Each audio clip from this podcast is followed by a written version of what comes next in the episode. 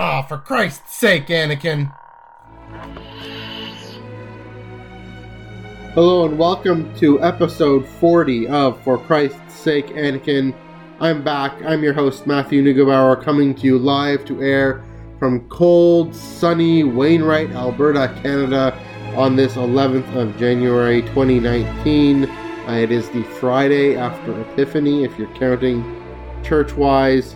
That's right, I'm back and glad to be back. Sorry, this hiatus took so long. Uh, I don't know, I can't quite recall what I shared in September, but yeah, I moved out to Alberta to work as a rural curate. The position of a curate in Anglican world is one of a kind of a junior pastor. Still learning the ropes. We're always learning the ropes, but yeah, like a like a Padawan, but Obi Wan Kenobi and Phantom Menace. So just about uh, on missions, free to figure out some aspects of ministry I want to do, getting to know the town, taking initiative, but still very much under the tutelage of a seasoned master, and that has been quite beneficial. Out here in rural Alberta, I'm about two and a half hours east of Edmonton, um, in a town of 6,000. So we're at serving a church here in the town of 6,000, Wainwright, St. Thomas Wainwright, and also uh, another church in town about 450 called Edgerton, Alberta. That's really more of a village, technically. Um, St. Mary's in Edgerton. It's been a wonderful, rewarding experience, better than I thought it would be. Uh, I still love the city, love what it offers, and uh, the ways to engage there, but definitely being an enriching experience learning and hearing from people who've lived very different lives than my own. And that's been fruitful. I have taken this time away from the podcast so I can uh, devote all that time and sort of, you know, how do I fit this in? Uh, how do I fit this podcast into a busy schedule full time? That does ha- happen to be the case. I'm also learning to breathe from my diaphragm, remembering the old music school lessons, learning to breathe from my diaphragm so I don't lose my voice. I do have my trusty water bottle, which I will take a swig of. And of course, I did bring R2 all the way. And yes, he is right here beside me as ever. Um, so it's been a while. I, I do admit that uh, since Fan Expo was the, the post Fan Expo post mortem, if you will, uh, was the last episode in September, I believe it was. Yeah, it would have been September. So what's happened since then, other than moving to Alberta, my own life? Um, lots of, uh, I mean, th- it was a, a, an okay time to take a hiatus because there was no Star Wars movie coming out the show, the only show that came out was Resistance. I ended up did end up reading a few more canon novels, uh, especially uh, uh, Dark Disciple. There it is. there is which we will get into talking about if I can recall, from what I can recall, and then the Legends of Luke Skywalker. I ended up reading that. Uh, I I had read the Tales from Canto Bight, I think, a while before, and of course, comics. Comics is really the comics have really taken off. I, I think not just taken off. In my mind right now, they're the the biggest thing in Star Wars right now, especially the end of the Vader Darth Vader line. So much to unpack, so much to delve into. I should probably give that a reread and talk about that in the podcast, um, because of course, delving into that relationship between Anakin and Vader, and, and how Vader views that uh, in the in the years after Revenge of the Sith. It's masterful. If you want to read, you haven't read a Star Wars comic, and you want to get into one, you're willing to give it give you know a, a longer time, so 25 issues. The Darth Vader by Charles, Charles Soule from uh, the began in 2017 and just wrapped up. It is tremendous another of his comics, the Poe Dameron comic, that also Charles Soule, sorry, that ended. Um, beautiful, wonderful comic, uh, great story, going beyond the Last Jedi a little bit, showing what happened to Snap and Jess Pava and those guys. uh, setting things up for they're setting things up for episode nine quite nicely. I think that's the funny thing. I, I will might go into more in a later episode, but with episode nine, well, with 2019 generally, people are putting out there what are you looking forward to, and and I did that last year. I don't know if I'll do that this year, but I might do that next. I don't. Putting up there, what are you looking forward to episodes, uh, or, or podcasts or what have you. Um, you know, I'll be blunt right off the top. I don't know about if episode nine is actually number one. I mean, with Mandalorian coming out, eh, yeah, that'll be good too. Clone Wars, we don't know if that's coming out in 2020. If Clone Wars comes out in 2019, it will be my most anticipated thing. That that's actually finishing. I, I did a whole thing on that a while back. Um, I'm still really excited. This doesn't get enough mention, but Master and Apprentice by Claudia Gray. They, you know, it's gonna. I mean, the bar is set so high for this Qui Gon Obi Wan novel, set before Phantom Menace. So they're they're they're reaching back.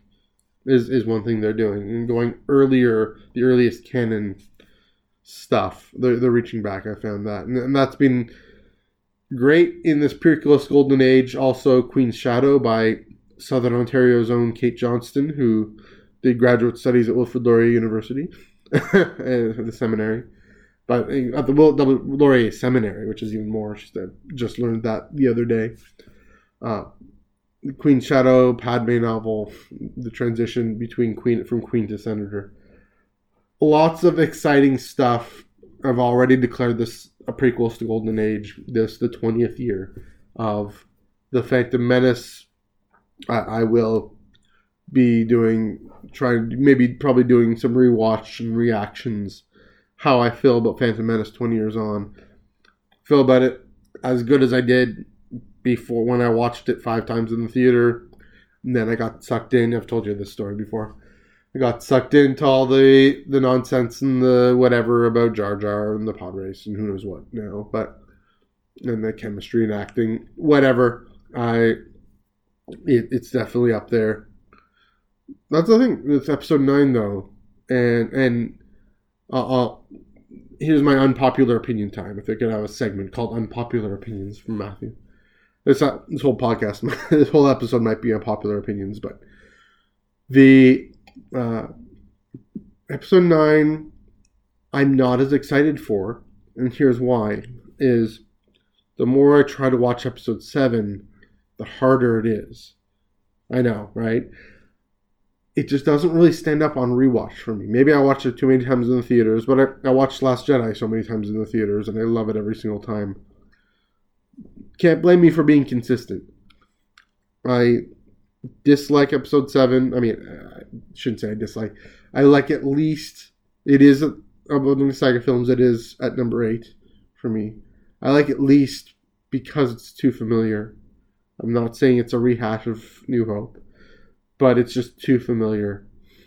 And I love Last Jedi so much. It's still sitting at a close number three behind Revenge of the Sith and Empire Strikes Back for me because of how bold and different it is.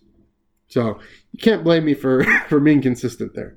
Um, and and and I also love Last Jedi. If you're new to this podcast, it is a prequelist podcast. It's strongly prequelist. I love Last Jedi because of how prequels it is, because how much Rian Johnson gets the importance of what happens in that trilogy with the Jedi, with the Rise of the Sith, with Palpatine's machinations in the Clone Wars. And I don't know if J.J. Abrams really gets it. I'm not saying the whole this will begin to make things right was a, a swipe or whatever. I don't know if he really gets the importance of those events the way Rian Johnson does. So I I just don't expect it to really have much to do with the overall saga as it has. I think he's going to go a bit smaller. I'm just going in with the lower expectations that some people have.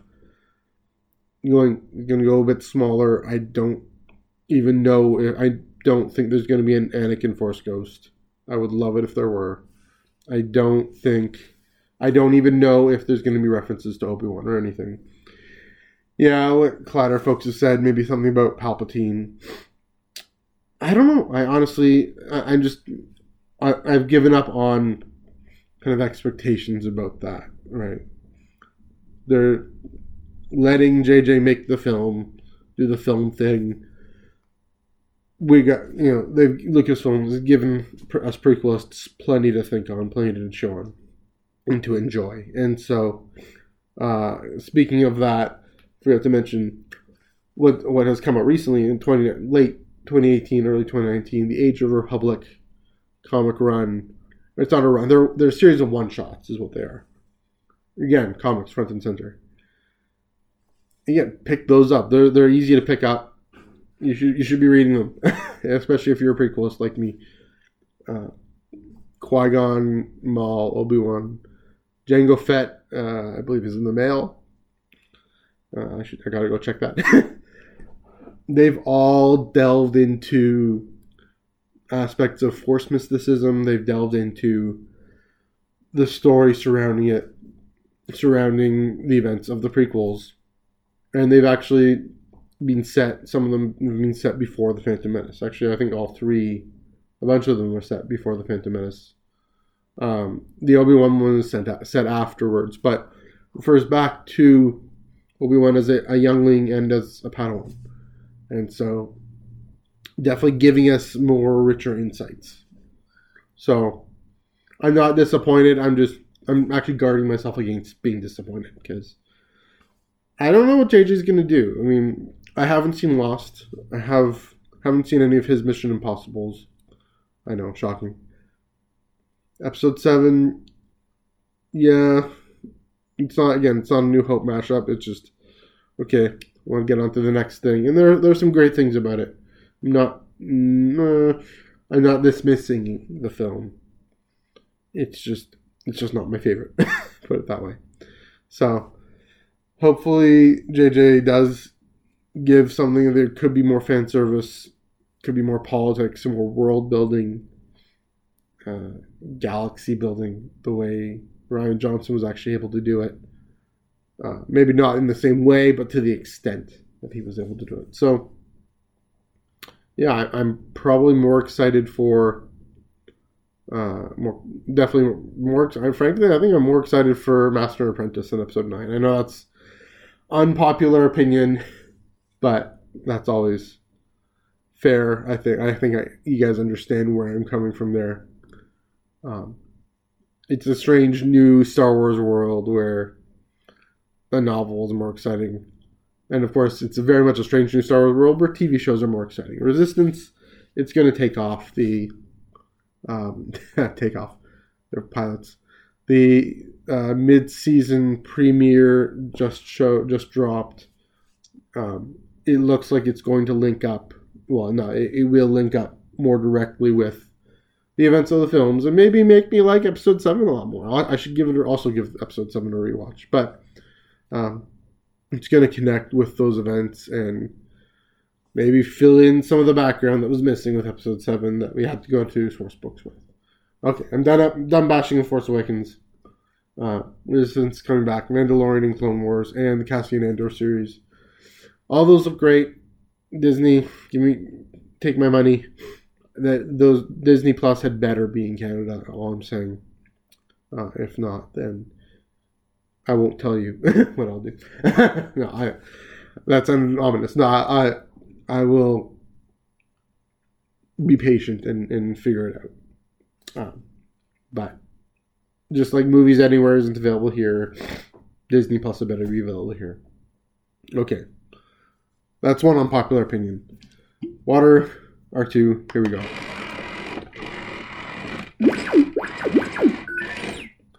Yeah, R2's still getting used to life in Alberta. I know you are, buddy. So, I, I uh, unpopular opinions, whatever. Um, I, I've titled this Jedi Celibacy, and the re- and that's something I've wanted to get into for a while now, uh, pretty much from the beginning of the series. I think I, of this podcast, I think I've mentioned different mentioned popped some things in along the way. I chose the cover art, the cover image as Ahsoka's leaving the Order. Spoiler alert. For a few reasons. Um, one reason is we know that from Anakin's perspective, this this photo that I found on Google, we know that one of the I mean the the the the thing that ground Anakin down was you know the fact that his relationship with Padme had to be a secret and chafing against the rules of the order and all that, and that's part of what led him to uh, let him down this dark path, let him at least to really have this deep skepticism and distrust of the order. Uh, and, and, there's this beautiful moment in that scene if you watch it in Clone Wars, the end of Clone Wars season six. Beautiful moment, one of the best moments in all of Star Wars, really, uh, where Anakin tells her, "I know what it's like to feel betrayed by the Jedi," something to that effect. And Ahsoka responds, "says I know you do." Uh, there's a Forces of Destiny episode way back when Ahsoka clearly knows why, clearly knows that Anakin and Padme are together. Maybe she doesn't know the extent, but she understands and has picked up that sense, picked up both in the sense of she gets where Anakin's feeling, but also carries it herself, right? She's very clear in the Rebel in Rebels episodes when she's confronting Vader. I'm no Jedi. White lightsabers. All that. Still a light side user. Still, she's not a gray Jedi. She's not mixing sides of the Force. She's a light side user. She's just not adhering to any kind of Jedi code per se. Another reason I chose it though is chose this the photo is at uh, I forget which Wars celebration it was. Might have been in Europe, uh, 2016, whenever it was. Uh, Dave Filoni, Ash Eckstein, and a few others did. I think Henry Gilroy was there. Did a retrospective uh, panel on a panel retrospective panel on the Clone Wars because it was done back then. By then, we didn't know it was coming back, and there was a question, and they looked into okay, after that moment, what happens with Ahsoka. And there was this question. She meets up with this guy. She goes down to the lower levels a bit, meets up with this this fella, and there was a debate about whether, you know, it's a fair question. Is this going to be a romantic thing? Right? I mean, she's clearly capable of such feelings as we see with with Lux Bonteri and all that. And and yeah, I mean the natural thing would be okay. Let's push a romantic angle here. It just seems natural to our eyes and ears. Similar to the way people would thought, okay, Ezra and and Sabine in Rebels, right? Probably even similar to the way everyone's thinking of Kaz and some of the people on the Colossus in Resistance. And Filoni responded to this thing shipping Ahsoka and, and said, "No, we we wouldn't have gone that direction because."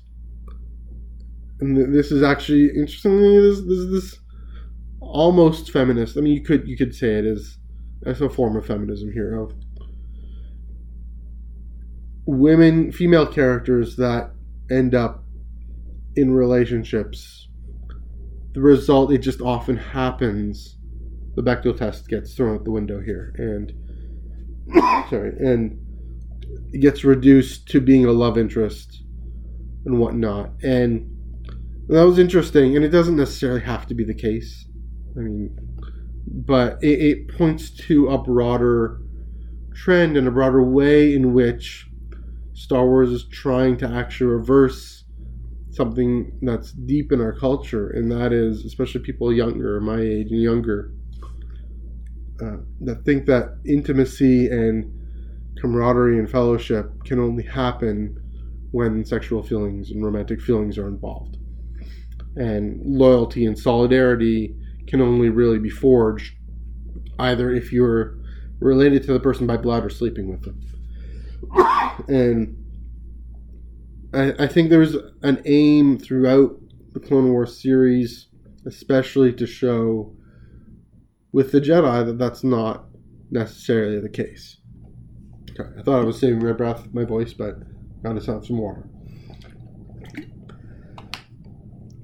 So, yeah, that's why I, I started with Ahsoka here, in that even if she isn't bound by the the the, requirements, she's she's whatever vows she's just left, and, and you know she and she generally rightly feels betrayed by the Jedi, but even if she isn't bound by the rules, she has a job to do. She has work to do we see in the novel by Southern Ontario's Kate Johnston. she has a, a rebellion to form, and she has all these things, and there's just other dimensions to her life and her character. And so when that question comes up, they could have, right? The, the, the reverse argument is with with Kanan and Hera, right? That when the question comes up will they, won't they? In some sense, they always have. Uh, but the, the thing that was beautiful about that romance, the will they, won't they, that was perfect about, I think I've said this before, perfect about when they do finally kiss Kanan and Hera it, towards the end of Rebels. It's perfectly in line with everything they've built up. It's in line with what we know about them more broadly in terms of loyalty and commitment to each other and to this family. Um, it's an aspect of a multifaceted character, and that's what I think is important here. Is it, that they're trying to say. So let's go back to what. Uh, yeah, I mean, the original impetus of this is uh, Jedi celibacy and what that might mean. So, I want to clarify a few things. As an Anglican, I'm, I'm single. Uh, if I'm to be ordained, there are no rules about whether or not I can get married. There are no, no requirements, nothing about when. Obviously, it would have to be keep the authorities aware of, of my life situation. But there have been bishops who have gotten married as bishops, right?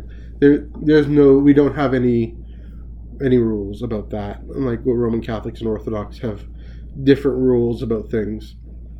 Um, but what Anglicans do have also, just like Roman Catholics and Orthodox, do have a religious communities of uh, men or women, monks, we call them monks or nuns or sisters or whatever you want to call them, monastic communities that do, uh, you know, they, they, we don't call it this, but they do take a vow of celibacy.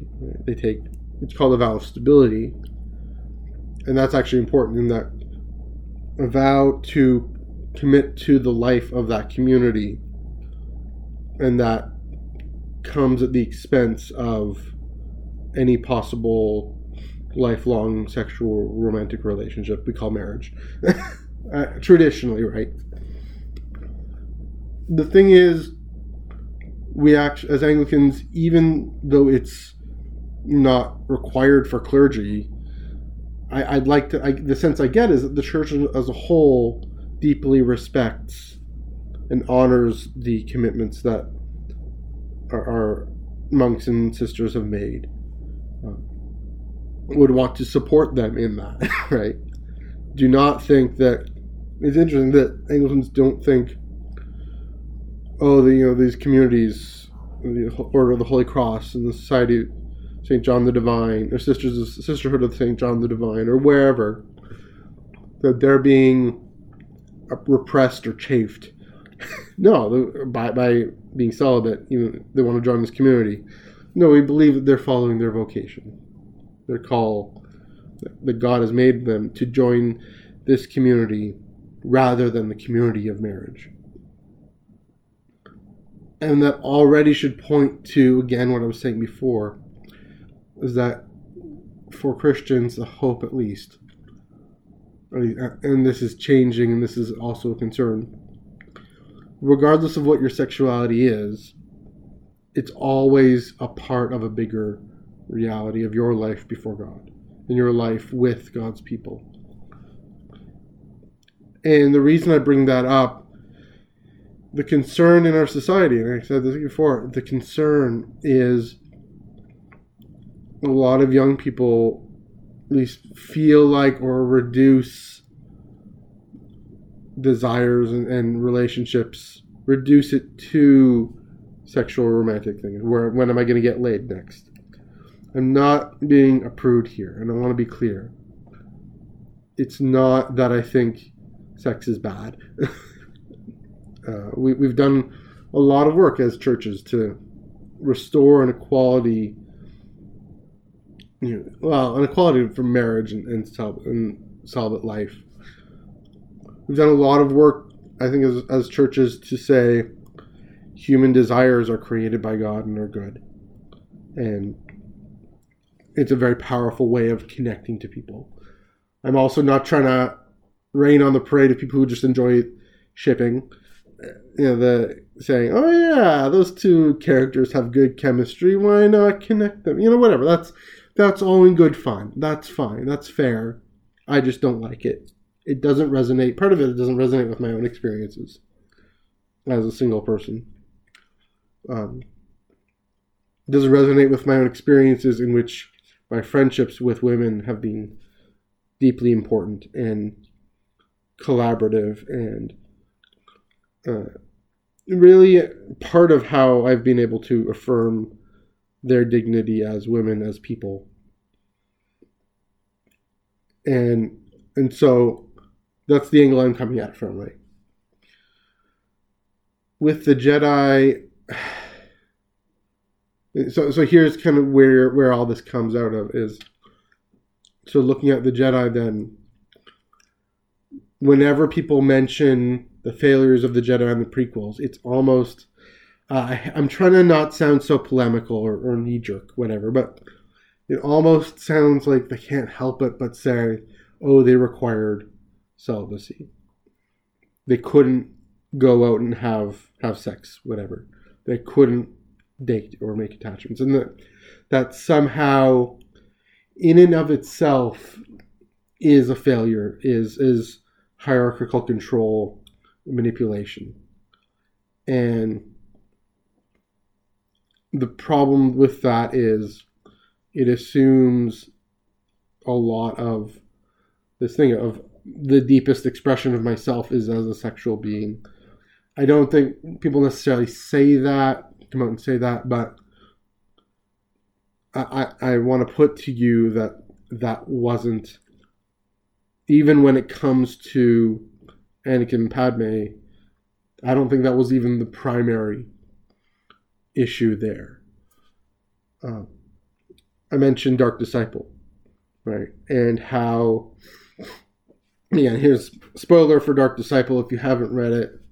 I don't know how much this podcast is going to make too much sense, but it might make a little bit of sense. Anyway, Dark Disciple uh, well, sorry, if you want to avoid the spoiler and skip the rest of this, I don't know how much it will make sense. But it's interesting. Quinlan Vos, Jedi Master Quinlan Vos, is going undercover with Asajj Ventress, and sparks fly, and it's written well, and it works well. And this was a Clone Wars arc that um, Katie Lucas wrote, George Lucas's daughter, that I believe Christie Golden uh, turned into a novel and developed into a novel. So it's it's from before the Disney takeover, but it's still canon. Anyway.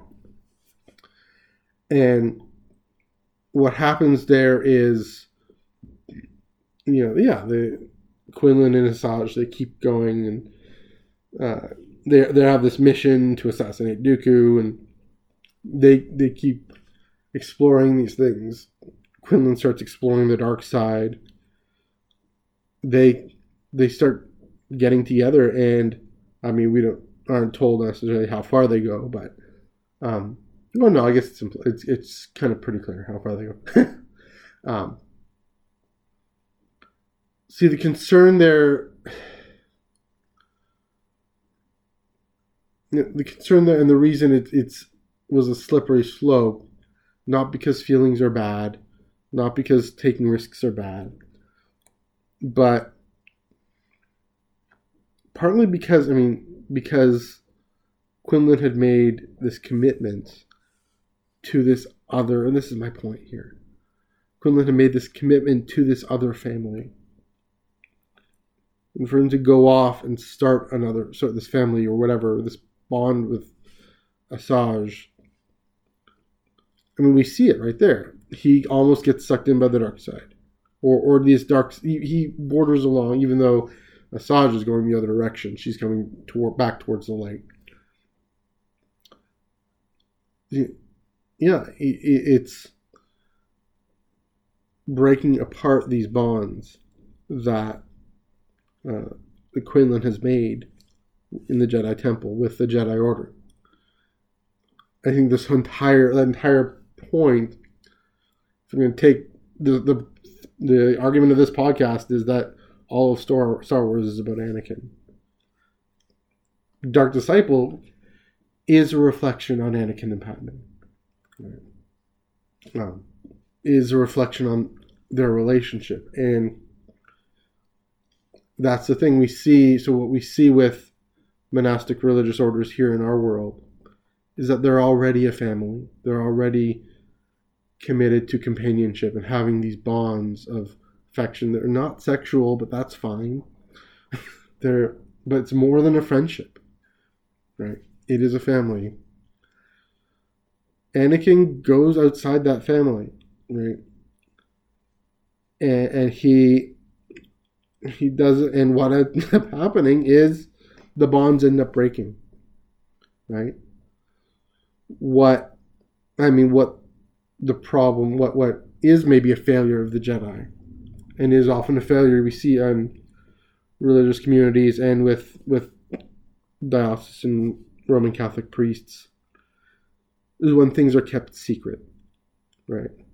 And create cultures where cultures of stigma and understand the the role of the rules in doing that, but if it's simply a negative prohibition against having sex and, and forming romantic attachments, if it's simply that, then it cre- it buries when things do go wrong, things do go off, it buries underground, and, you know, and, and without the accountability, without the support that Obi Wan Kenobi could have given him, given to his dear friend Anakin.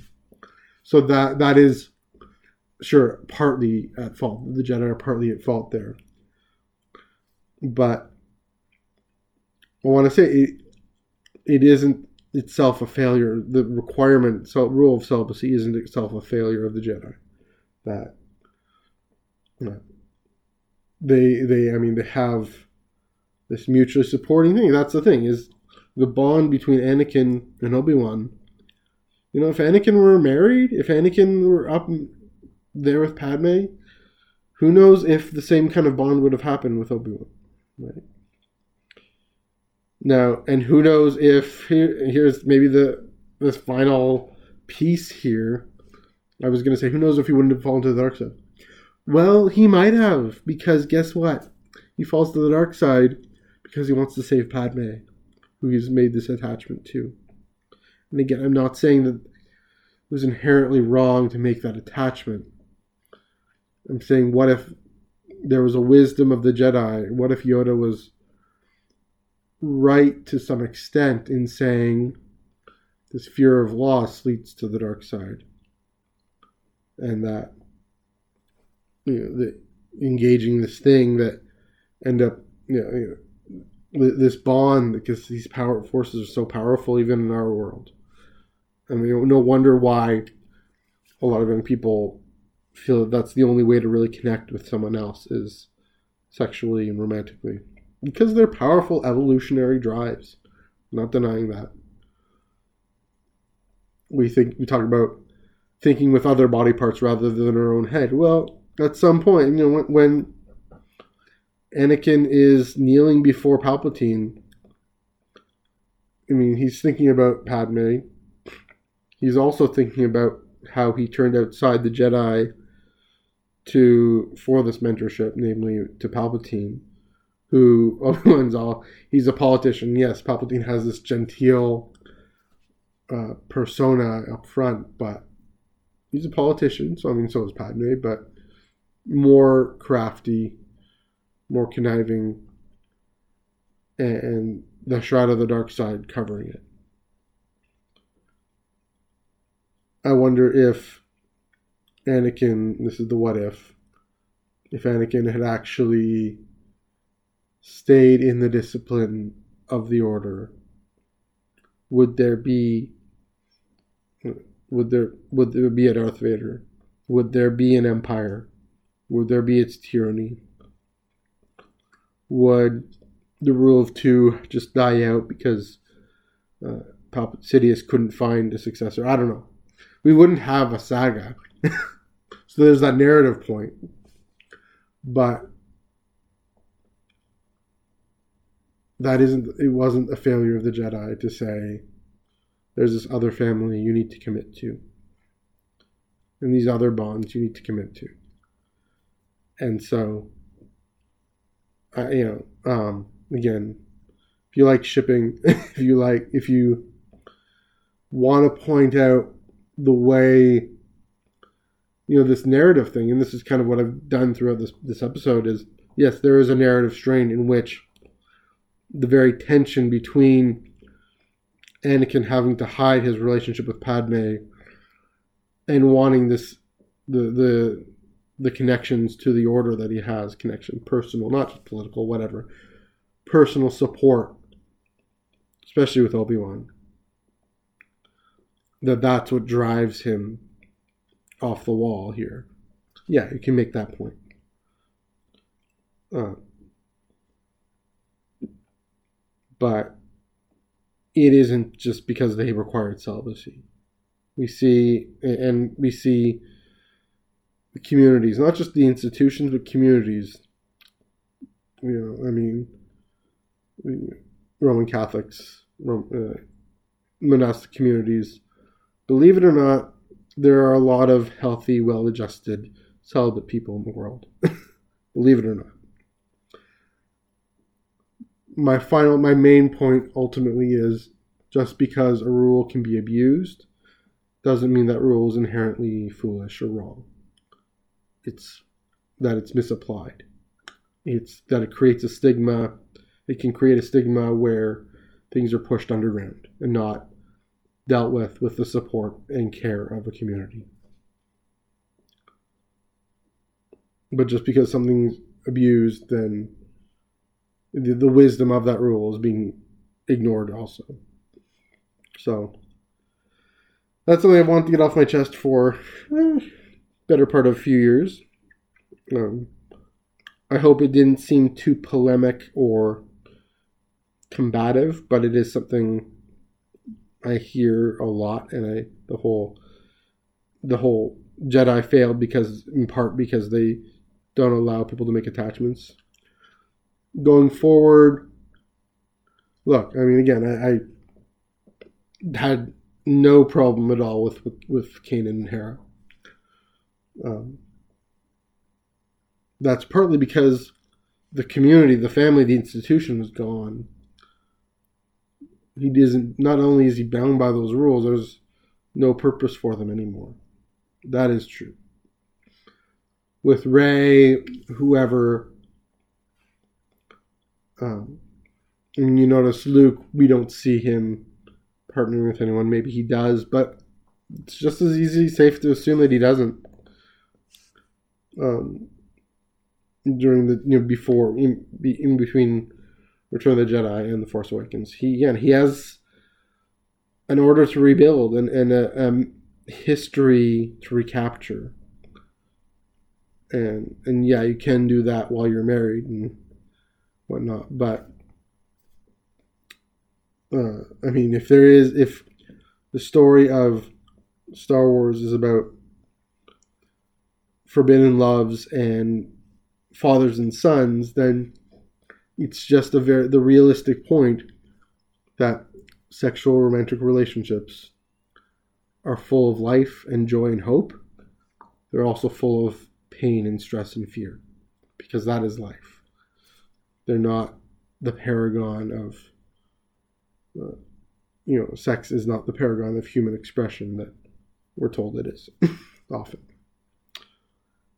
With Rey going forward, if she ends up with Poe or whoever, again, you know, again, the that they can if they tell me the story well, that's fine. But I don't think it's necessary. If you enjoy shipping them, have fun, go for it. I don't think it's necessary.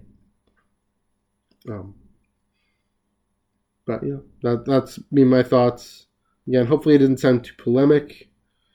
Hopefully I'm not trying to bash. you know, they, they, sometimes with these type of topics, I get I, I I'm tempted to veer into the whole all you secular atheists, whatever, you don't know anything. And I'm not saying that at all. I'm saying here's a concern in our culture that's leading people to, I think, misinterpret an aspect of the prequels. And it's something I do believe is a concern. Uh, hopefully, in my life and ministry, I'm able to address it positively for friendships, for healthy, meaningful sexual relationships romantic relationships, marriages. Um, I haven't had a chance to do a wedding yet, but I hopefully will soon. um, yeah, we're all humans here. We all live and struggle. There's a wider human family that we all are part of. And it's what we hold in common single, married, chaste, sleeping around. I don't know. You know, definitely differences in relative morality, but we can all come together and share our common humanity. So that has been episode 40 of For Christ's Sake Anakin. Is the beginning of season three, I'm calling it. I hope uh, you appreciate my thoughts. I hope you appreciate coming back, that my return. And I hope I can keep on doing this and better be on the ball. One last word from R2. yeah, he's tired. Thanks for listening. God bless. May the force be with you always.